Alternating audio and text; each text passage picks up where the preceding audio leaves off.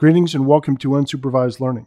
I'm Daniel Miessler, and this is a weekly show that brings you the most interesting content in information security, technology, and humans. The idea is content curation as a service.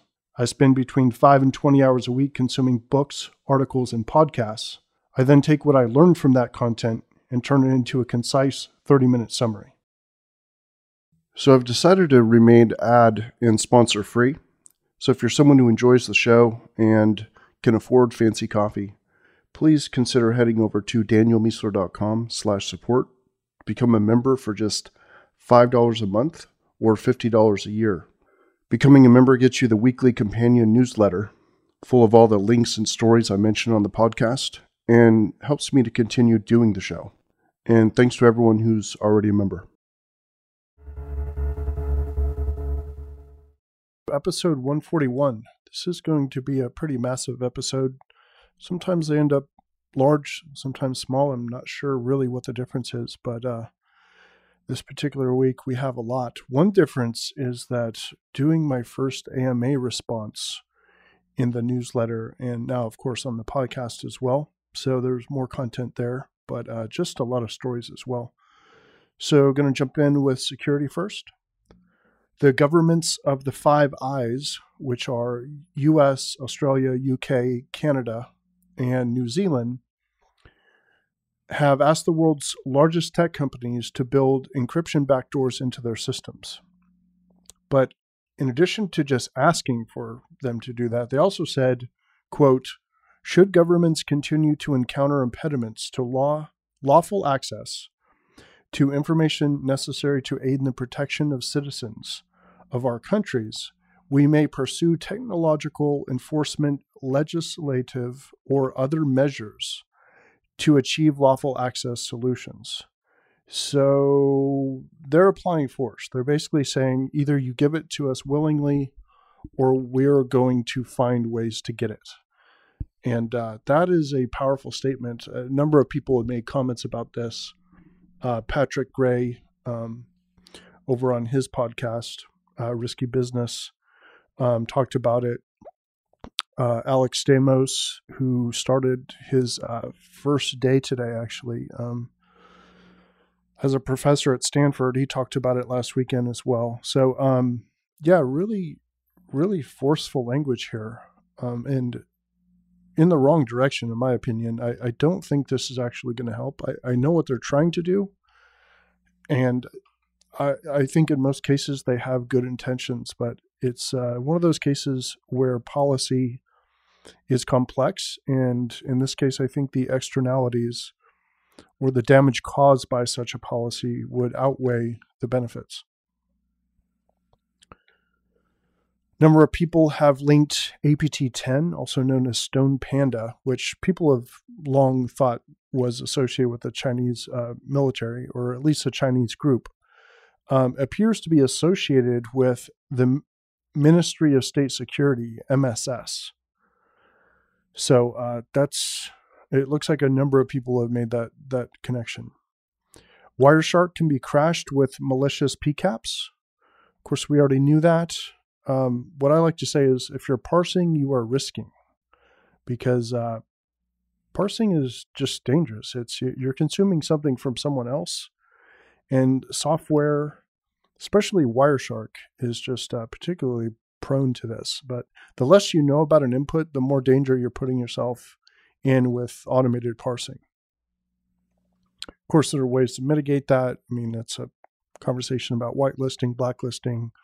What do your inputs look like? What do your filters look like? But in general, it's should be considered dangerous. Experts now suspect the use of advanced microwave based weapons in the damage to embassy workers in Cuba. And to be clear, this is not exposure to tons of microwave radiation, which is the first thing I thought when I saw this. It's actually a different kind of technology. It's a technology that has been used to actually throw sound over a distance. So what you do is you you take um, input like um, tell someone, hey, I can see you, right? And you can actually shoot this on a microwave right at someone's skull, like across the Library of Congress or whatever. So so say 100 or 200 feet away, and they're sitting there and it's totally quiet in the room, and you bounce it off their skull and they hear someone say in their ear, Hey, someone's behind you. No one else hears this except for them. So turns out that the person who demonstrated this actually went to Russia and demonstrated it to them a long time ago. But uh, a bunch of governments have been using or figuring out how to use this technology as a weapon for a while. So the current prevailing theory right now is that Russia or uh, Cuba or some combination thereof have some of these weapons, uh, or at least one of these weapons, and are using it to cause brain damage uh, to the people inside of the um, the embassy. So that's pretty crazy. I mean, that is, and it would go along with the trolling stuff like happening on social media. It's like, how do you find ways to agitate two sides, right? So one side is blaming them for attacking embassy people. The other side is saying, no, we didn't do it. Um, so yeah, it's a pretty interesting story that I'll, I'll be tracking. China is using LinkedIn to find people at important companies to steal intellectual property from. So they're trying to target people. Maybe they have trouble. Uh, there was an example of someone who uh, was behind on their mortgage, and they, um, you know, they paid them off and they got them to give them uh, sensitive documents. So IP uh, theft from China, not necessarily new news, but another instance of it. Japan is looking to invest in AI technologies that can predict crime before it happens. Uh, the system can look at traffic patterns, local economics of like the neighborhood or whatever, and uh, many other factors as well to be part of the algorithm. Uh, one of the interesting comments in that story was um, someone in Japan basically said, "Look, we're way behind the curve because uh, we don't have much crime, so we haven't been learning uh, as as fast as other people. So they, it looks like they kind of want to use AI to catch up quickly." Uh, since they don't have like the human uh, knowledge capital that other countries might have. Iran is running a serious information warfare campaign campaign similar to Russia uh, with one major group's mission being the confrontation of Western and Zionistic governments with extreme prejudice. That's my own translation. It was actually a poorly worded uh, thing, translation in English. It's basically, you know, we're going to oppose the West and oppose Zionists. Um, and evidently, they put out tons of content in like 11 different languages. So they're a pretty active group. Uh, another Chinese American is in trouble for stealing secrets from an American company, in this case, GlaxoSmithKline, to bring intellectual property to China. And it looks like it's this is all being backed by the Chinese government. So in this case, looks like they were going to uh, start a company in China and actually use this IP to you know to seed the the company, and the money was going to come from the Chinese government my opinion is that American companies are being like harvested for IP by foreign governments, and China being like the one of the main ones. And I'm really not sure what's being done about it. And uh, as someone who served in the military and like you know works in infosec, this super annoys me that it doesn't seem like people are taking this seriously enough. company called Very Good Security is doing an interesting new startup that does on the fly swapping of fake or inert sensitive data in your databases. So basically, in your database for your company, you store stuff that looks to your application exactly like the sensitive data that you're storing and that you're using, right? So it's customer data, it's whatever sensitive records, credit cards, uh, PII, whatever. But to the your application, it looks exactly the same. But the moment it gets submitted or or um, sent to a, a credit card processor, there's a like a hot swap sort of action that takes place. So it's transparently proxied. You, you send along your fake token to this company called Very Good Security. It sends um, to the actual credit card provider. It sends the real thing the response comes back, you get the response, and your side of the application doesn't know the difference. So it's it's basically this proxy system that allows a third party to hold all your customer data, which that's something to think about there. But um, it means you don't have to, and it also supposedly the third party is not able to see that stuff either, which is now possible through you know different types of key management. So interesting concept. CIA accidentally exposed access to sensitive government networks due to a firewall misconfiguration. And in this case, it looks like people probably died as a result because they probably looks like they might have revealed actual um, spies working in different places, which is highly unfortunate. China has approximately a million Muslims in internment camps. A million people in internment camps. And according to former inmates, they're being forced to renounce their religion as part of their re education. Uh, I'm not the hugest fan of Islam or, or religion in general, um, but I, I really don't know why this isn't bigger news that, that a government that we do open trade with and you know everything seems to be just fine or whatever and I, I don't know. I, I don't hear enough of an outcry, not just from the U.S., which that's expl- explainable right now given the current situation, but the rest of the world. I don't see people freaking out about the fact that there are a million Muslims being held and reindoctrinated in internment camps in China. Seems like it should be bigger news. Okay, big metric here. Half of the Alexa top 1 million are now using HTTPS. That is a major milestone. And security advisories. Uh, Qualcomm medical equipment, uh, some sort of medical pump had some serious issues. Uh, Air Canada. I've misspelled Canada twice. S C A N D A, Air Canada. That's horrible. Air Canada mobile app had a major exposure. I think it was from the backend API and Schneider Electric um, had a bunch of vulns, one of which was a cross-site scripting on uh, an internet-facing piece of uh, machinery, as, as, far as I can remember. Um, and it wasn't just cross-site scripting; it was some local uh, privilege escalation as well. I think. Uh, technology news: Musk continues to work on Neuralink. This is super cool stuff. Um, scary, but those tend to go together. His SF based company for augmenting the human brain is called Neuralink, and it's basically augmenting the human brain with a digital connection. So they're basically implanting these electrodes on the brain so you can send signals in different ways. Um, to me, I mean, th- this is not like a futurist or, um, you know, oh, cool, cool prediction. It, everyone understands. It's common knowledge and commonly accepted that the the end game interface for humans is brain communication with the computer, right? That that's just obvious.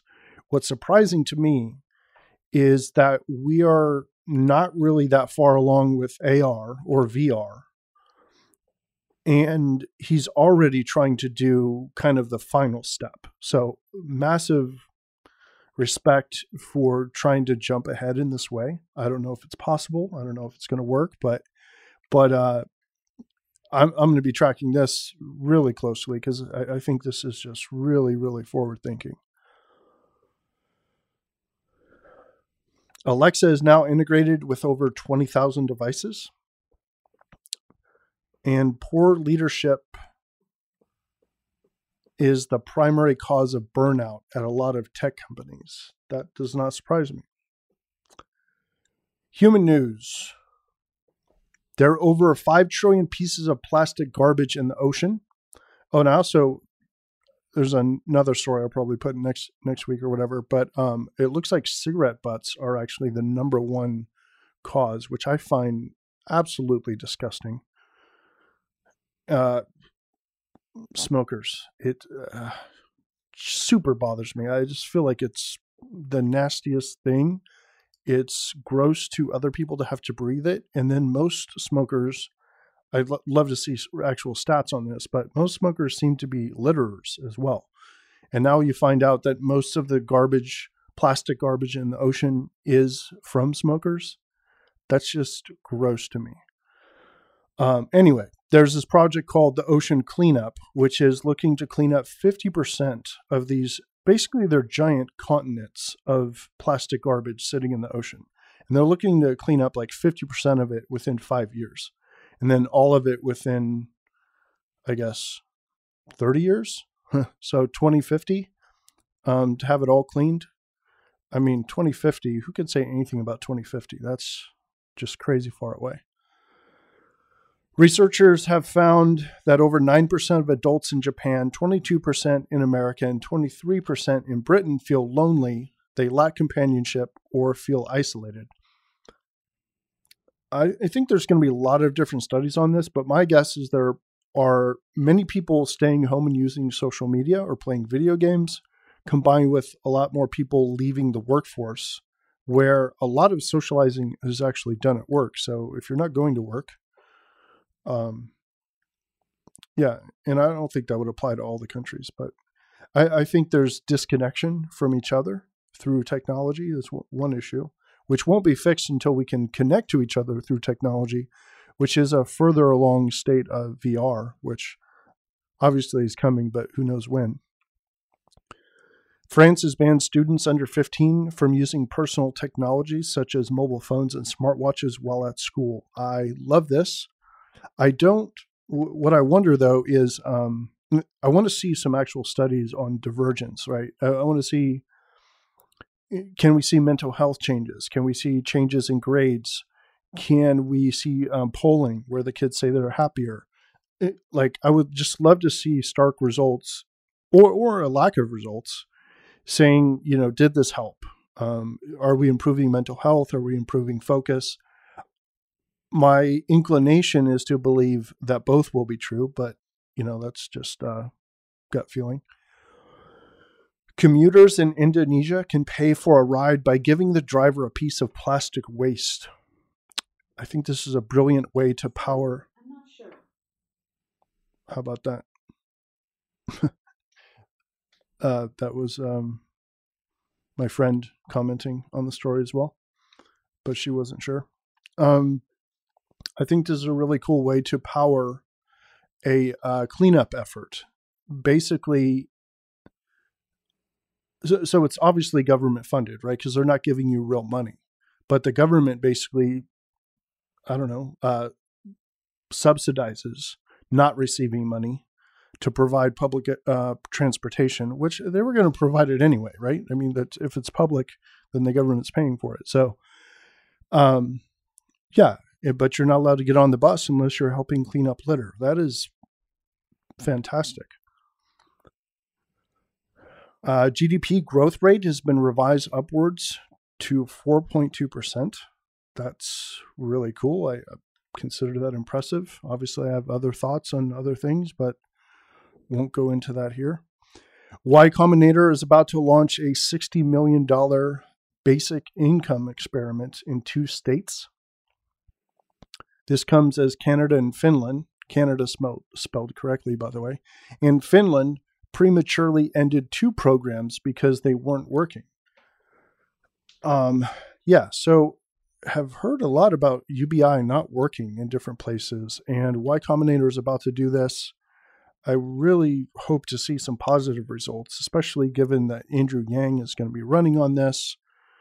Um, I really agree with UBI as a solution overall. Uh, I I don't I don't think we've hit the right notes to make it work, and I'm not honestly con- convinced that it will work. I mean, I, am waiting for the data to prove that or not. So, um, yeah, looking forward to see what comes out of this Y Combinator attempt. Uh, they're basically giving a thousand dollars to a bunch of people, and then they're uh, there's going to be a separate group they're going to give $50 to, and that's per month. So see how that works. I think it's like $60 million for the total program.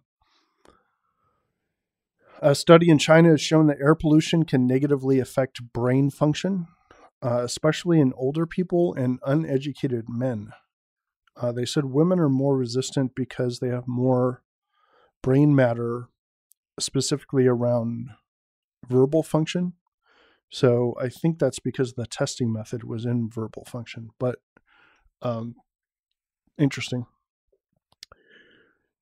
Uh, all right. So now going to do the first AMA. So um, basically, I had a bunch of people submit AMA questions, uh, members submit a- AMA questions from last week, which every other week is uh, members only. So uh, that's why the podcast has been staggered every every other week because um, basically the middle one is the member one, and I haven't been doing podcasts for that one.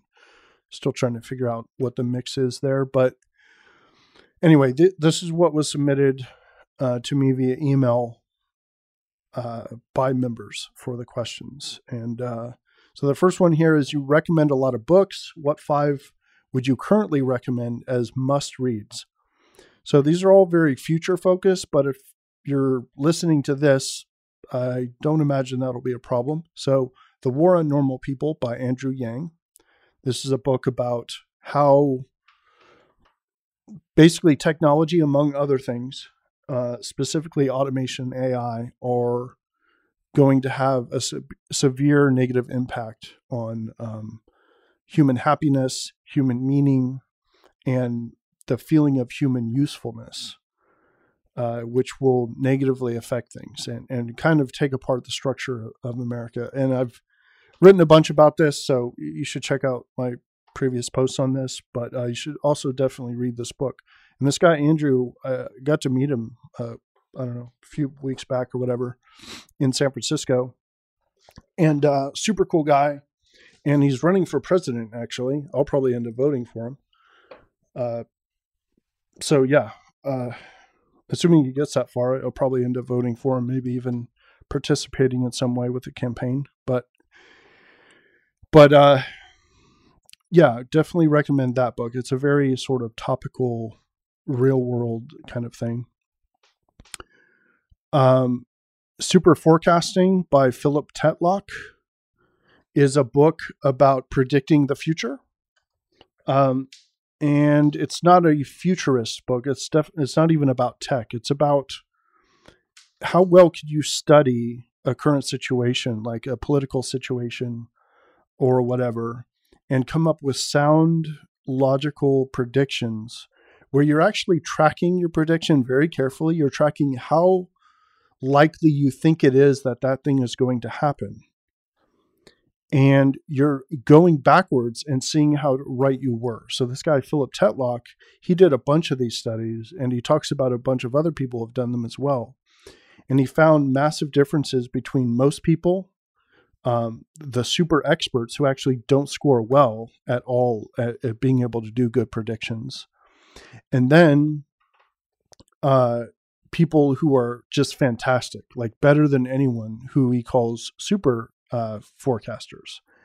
Then the obvious question is what what's the difference? What makes people who are super forecasters actually really good? That set of attributes is what's the book is fundamentally about. Uh, then there's Homo Deus by uh, Yuval Harari, and this book is about um, basically where's where are humans going.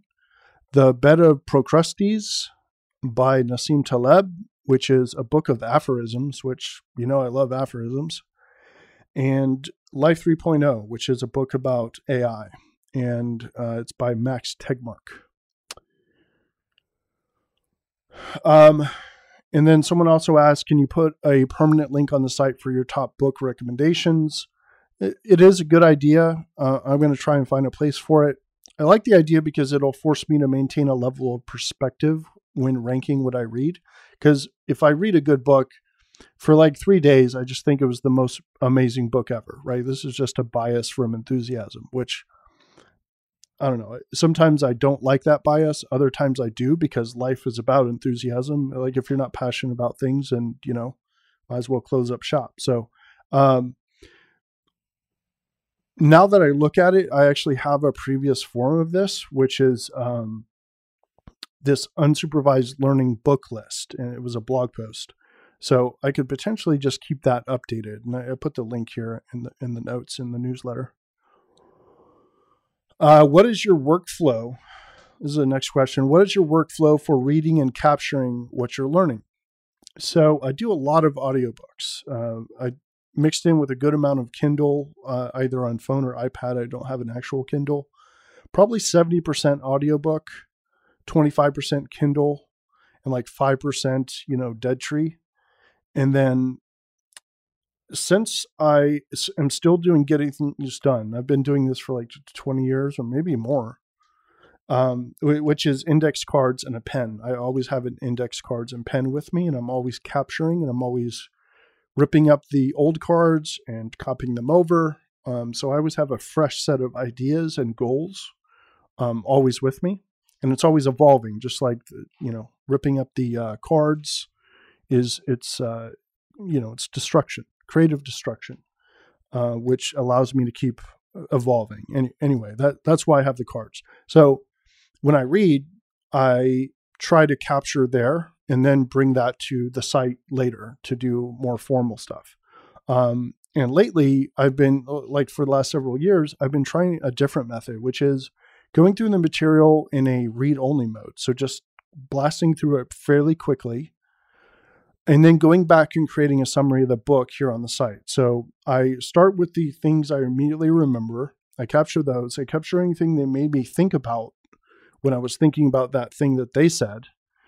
Then I go and find summaries online if anyone's written about it yet. And then I create a short, like halfway decent summary. It's like one or two pages using the other captures. Um, I look at the table of contents from the book because I actually have the Kindle version uh, as well as the audio version.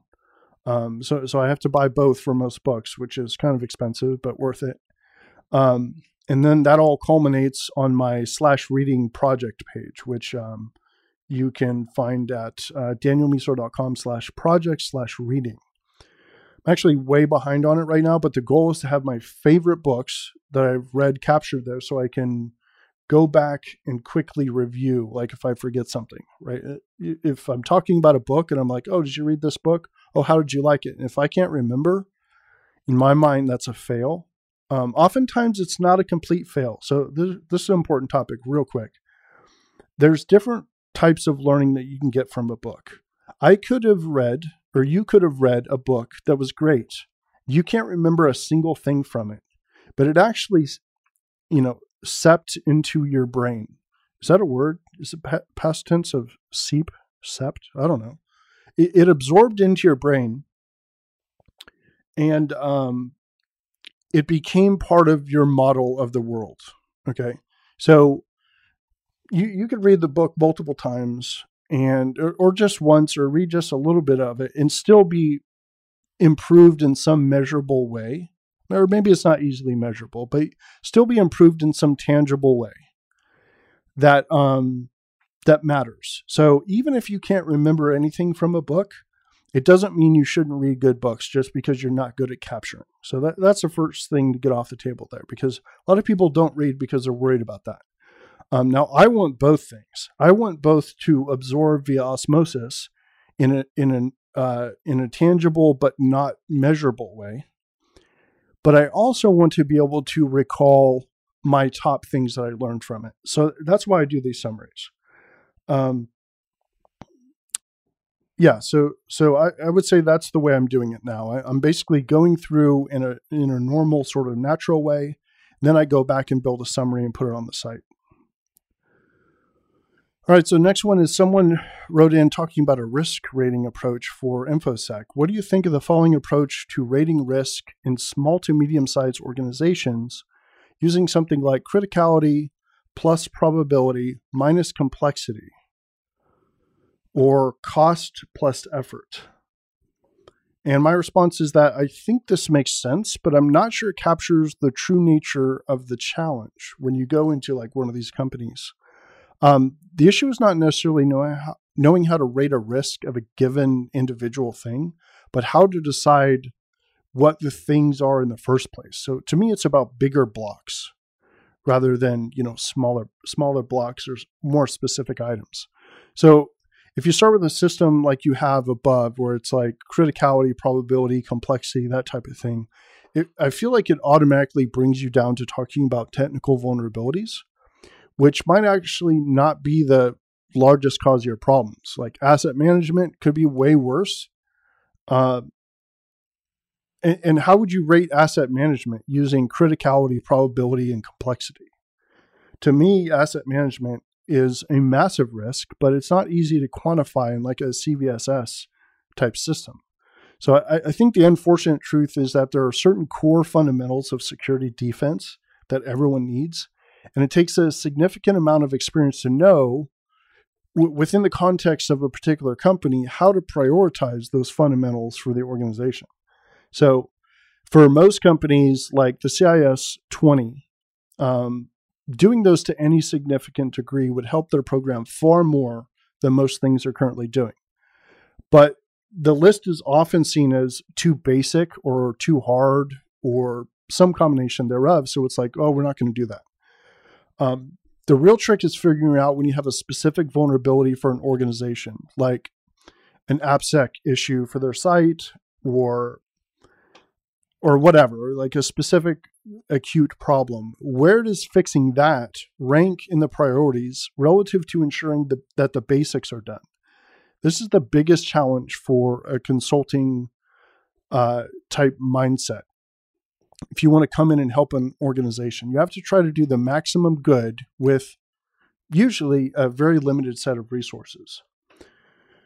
So you have to be able to compare many different types of risk. Maybe there's no security leadership, so all the good security ideas are being smashed by the engineering manager. Maybe the web website vulns are the highest risk and you need to fix them immediately. Maybe the company is about to lose their license to operate and have to close down because they're out of compliance. Well, now compliance is maybe the biggest issue. Maybe the company hasn't hashed their passwords in the main application's database Maybe the company has no idea what they have facing the internet, and you should drop everything and start there.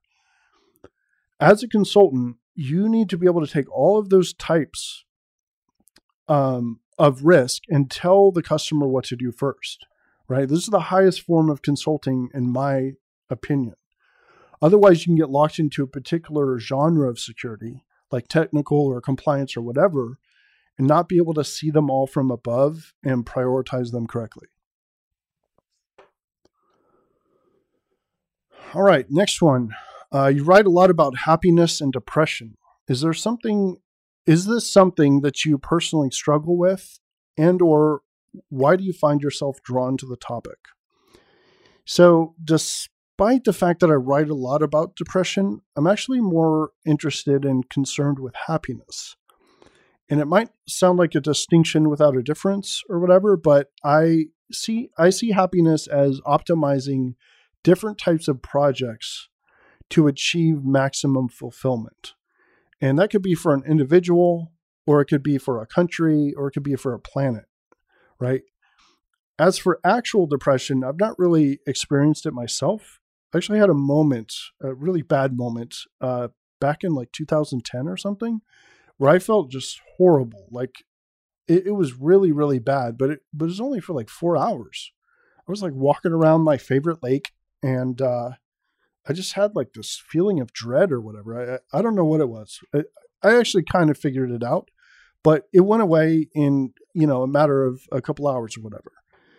Um, so it's not something that I I personally myself deal with, but I do have a lot of experience with it uh, because a lot of my friends and uh, associates deal with it regularly. So I feel like I'm watching it closely, both from like a study, uh, like an internet or reading scale, but also at a personal level with people around me.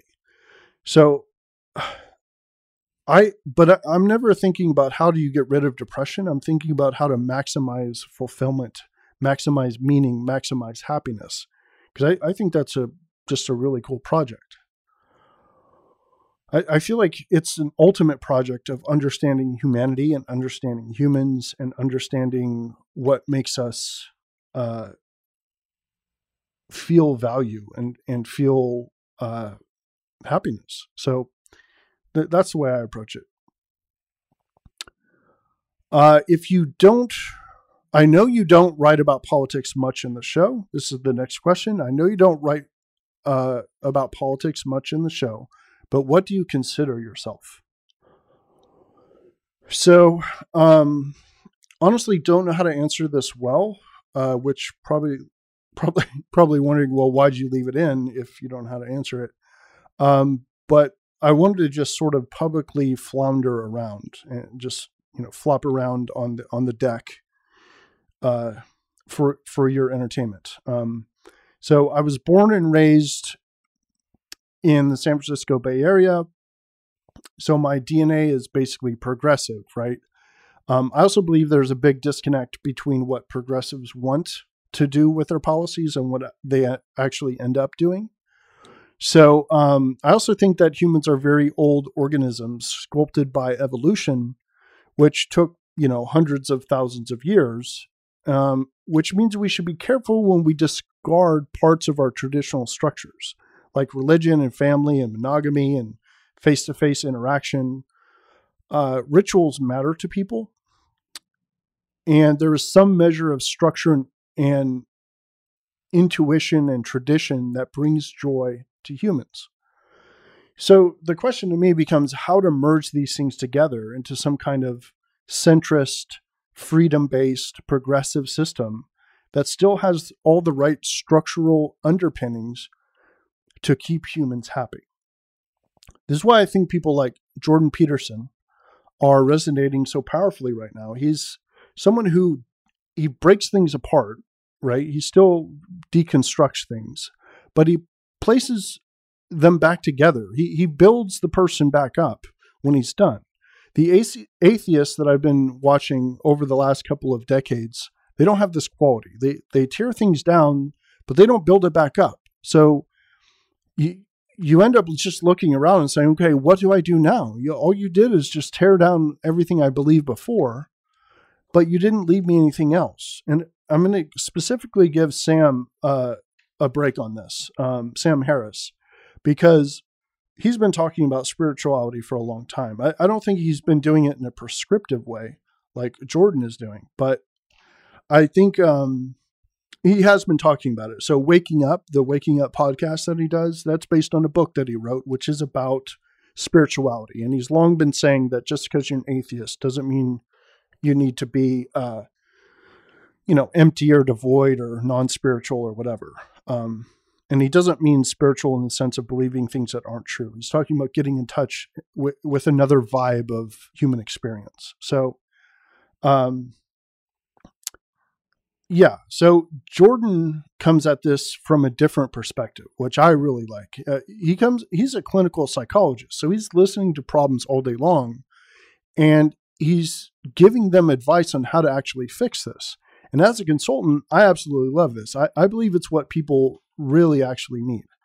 Uh, when I go to customers, I don't just you know crap all over what they're doing and tell them what's wrong.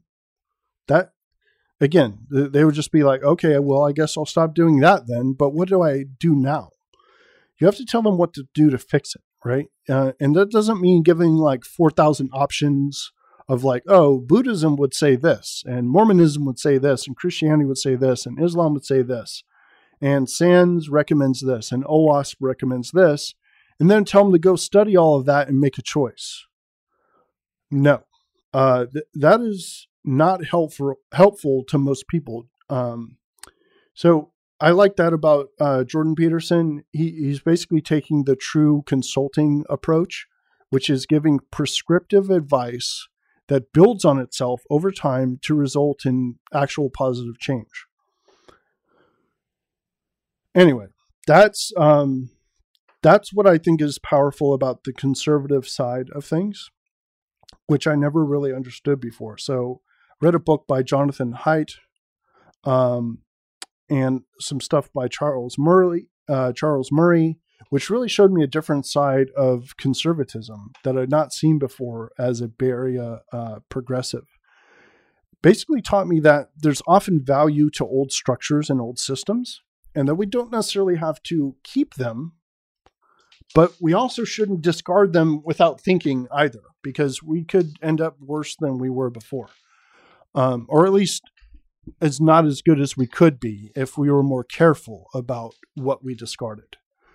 So, um, this teaching combined with my study of evolutionary psychology uh, really brought me to this desire for a hybrid where we maintain our progressive goals, but we're willing to use lots of different methods to get there, including a tentative embrace of certain traditional structures that give humans meaning and happiness.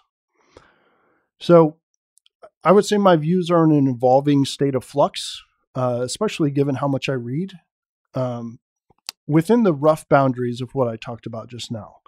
And I'm okay with that, honestly. I mean, uh, but I'm definitely not in any sort of category that you might see on television or whatever. I mean, I voted for like Neil deGrasse Tyson last time, and next time I'll probably vote for Andrew Yang. Um, yeah, I think that's uh, all I'll say about that.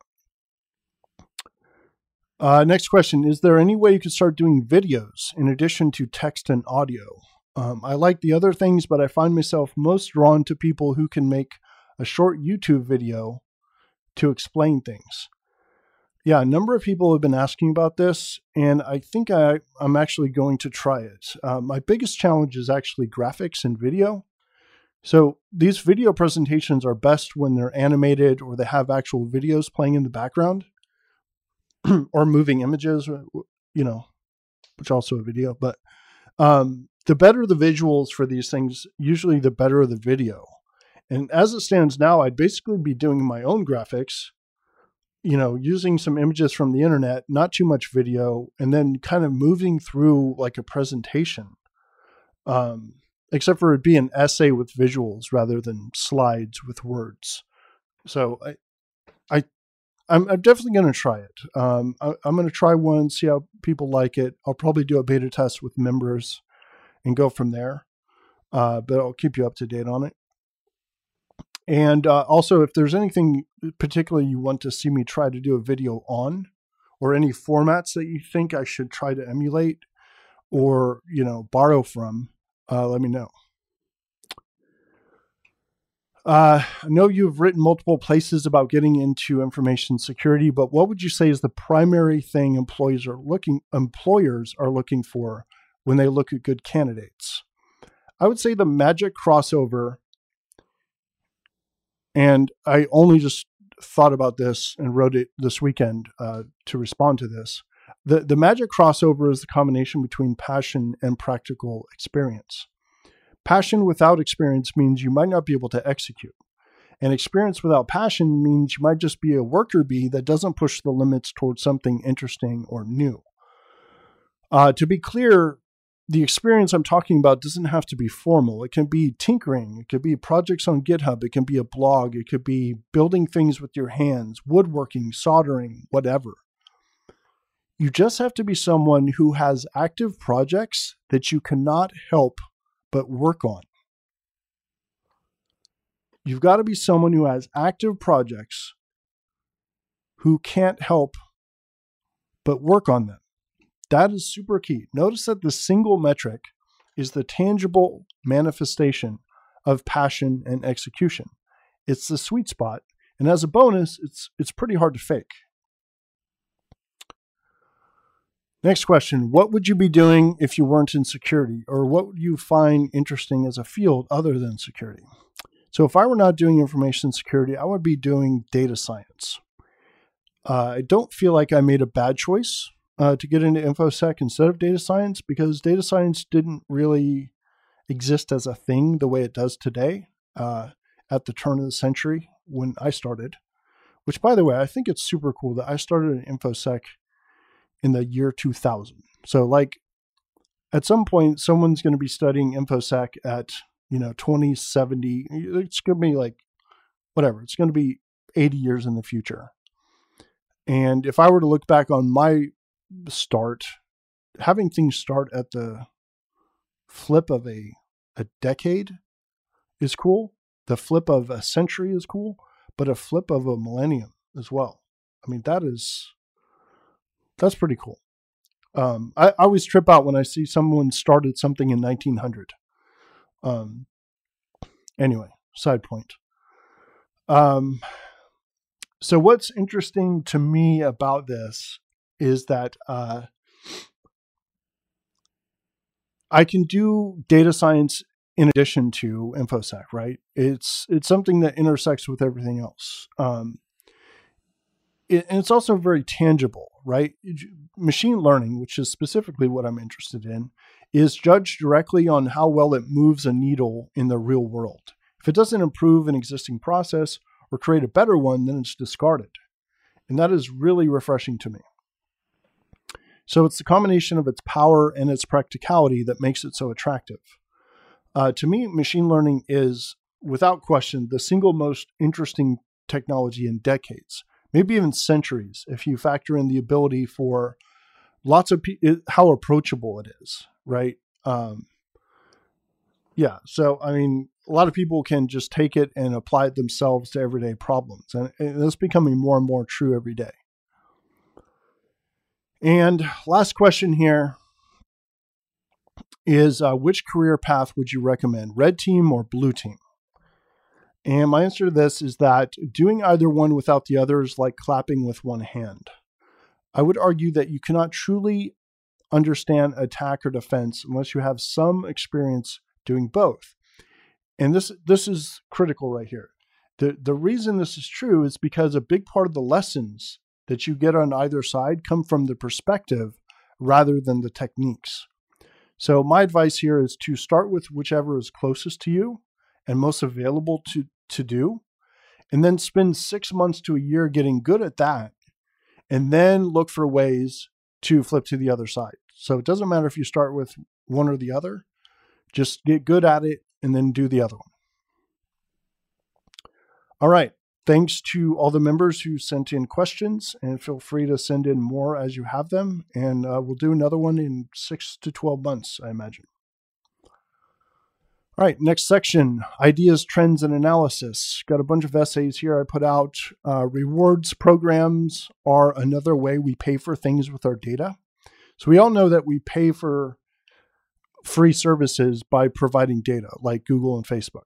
But rewards programs are the same thing. So you might have a rewards program at like Outback or uh, I don't know what other places have it. Um, Starbucks, Outback, Outback, Starbucks, whatever.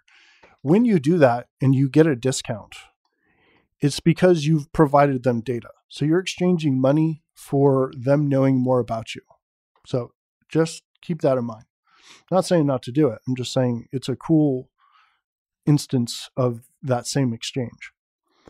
Uh, the future belongs to those with grit. This is about grit and uh, the coming future where the rich is separating from the poor, and the rich are largely um, those who have self discipline, um, which is also a synonym for grit, or at least strongly correlated uh, concise argument and evidence that Steven Pinker is wrong about how good things are. This is a response to a, a debate I've been having with a friend about uh, whether or not my belief in a problematic current state or the future is kind of religion based and there's not really any good backing for it. Um, because Steven Pinker just came out with a book and he said everything's amazing. Therefore, I need as much data or at least good data, uh, some amount of good data to show the difference. And I took that as a an honest challenge and a good point. So I'm basically going to be collecting data to try to support this position that I have. And if I can't collect enough data because there isn't any good data, well, I'm, I'm just going to change my mind. Um, so that's what that post is for. Uh, my current top three intellectual and creative challenges just a bit of a personal post there. And um, people are upset that AT&T continues to lay people off, saying it makes no sense given the fact that they're making great profits. I don't think many people realize that companies aren't here to give us jobs. They are here to make money. If they can make more money by firing everyone, that is precisely what they will do. And many, many companies are trying their hardest and spending millions of dollars to try and do exactly that. Um, productivity still goes up if you replace everyone with automation and robotics and all this. Uh, I mean, like for example, we've lost hundreds of thousands of jobs in manufacturing, and we're going to lose, you know, hundreds of thousands more. But we are still producing as much now as ever. Um, we are still a manufacturing powerhouse. Um, so what what is good for companies and productivity and GDP is not necessarily good for people, and that, that's a super crucial point here. Discovery. Tons of links here. These links are better than usual. Again, week weeks are different, but uh, five things you didn't know you can do with Nmap. That was actually mine. Just uh, some cool stuff about Nmap NSE scripting. A cheat sheet for password crackers some super cool stuff in there. Uh, manga guide to statistics. I really want to read this one. It looks like it's a comic book form of how to teach statistics. Again, I haven't read it yet, but I want to. Uh, blog post here on enumerating AWS roles through assume role. Uh, a little tidbit. Seven is the largest prime number, followed by a cubic number because 8 is 2 cubed. And that is evidently the last number that has this property. Uh, difference between deductive and inductive reasoning. This one was mine. I wrote it recently. Cloud diagrams and notes. Visual explanations of AWS services. This thing is fantastic. I just tweeted about it and people are loving it. Um, I forgot the guy's name, but um, got the link here. It's fantastic. Uh, a Chromium based command line alternative to curl. This is a post that I did. It's a technical post. It's about how to use Chromium instead of curl to pull web pages programmatically and to do it um, pretty fast and also to parse JavaScript and get a full render of the page, including a full DOM uh, output. Uh, Picular, P I C U L A R, is Google but for colors. So you type in forest, you type in city, you type in happy, you type in sky, you type in whatever, and it gives you a palette of colors associated with that thing. The site is unbelievable and it looks great. It's just a really cool project. Uh, Picular and Paku, Pacu, Pacu is Rhino Security's AWS penetration testing toolkit. Threatfeeds.io, a free and open source threads feed resource.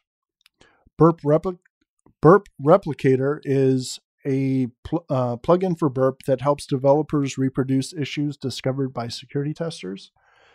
I've got this new thing. It's super hard to do, but I, I think that anytime someone finds a vuln, they should have uh, reproducibility validation, um, proof of concept, video, or like a workflow included. So basically, you don't have a bug unless you have a replication system, almost like science, where it's not real unless other people can replicate. Um, almost like science. That's funny. Um, replicator, uh, social mapper, a social media enumeration and correlation tool based on facial recognition. That's not scary at all. Packet whisper, stealthily exfiltrate data from a network using multiple techniques. Notes. Um, for anyone who wanted to support the show but prefers to use Patreon, you can now use Patreon to support me over there uh, Patreon actually bought Memberful, which is what I used when I got away from Patreon. So I left Patreon because they were being crazy. Uh, went to Memberful, and now Patreon bought Memberful, and they apologized. So we're all happy now, holding hands. Life is good. So you can support me on Patreon. It's just whatever. Uh, Patreon slash Daniel Miessler, I guess. Uh, currently deep diving on machine learning. I have never been good at math, and now I know why. So I I really wasn't taught, with the exception of one professor, uh, Carl Mueller, who was just awesome, and he's a friend, uh, mentor, Uh, just a super cool guy. Uh, keep, keeps me sound when we used to debate a lot. And um, he was my calculus teacher, and I was always asking why, and he would actually respond with the reason. And for that reason, I actually liked calculus, but I didn't get that in algebra. I didn't get that in geometry. I didn't get that anywhere else. Um, but now that I'm interested in machine learning, I've been studying the math, and uh, now there's YouTube. and YouTube people produce series and it's animated and they describe in detail and they move up and down the stack of intuitive and technical discussion and explanation in a way that resonates strongly. And they uh, they answer explicitly the reason why we're learning this. Uh, in particular um, andrew um, Ng's course uh, last name ng uh, Stanford course is fantastic. I also super love for machine learning and neural networks, uh, particularly um, three blue, one gray. Uh, and it's just the number three, uh, the number one, three blue, one gray. And it's actually for his eye. Uh, one of his irises has three quarters blue and one quarter gray. Um, but he's super smart and um, explains things really well. Um, and I'm doing a bunch of these videos and I'm uh, doing some stuff in Python to learn the stuff. It's uh, fantastic. I, am just having so much fun with it. Um, and I'm thinking about getting one of these keyboards. It's a mechanical keyboard made for Macs. Most are seem to be made for Windows and gamers, but this one's for Macs.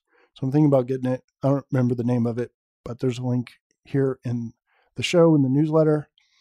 And recommendations if you've been skeptical about whether or not to um, automation is really going to affect human jobs or whether AI is really any different than previous technical innovations like, you know, agricultural revolution and that kind of stuff, um, or the industrial revolution, or all these other transitions that we've gone through and we've survived.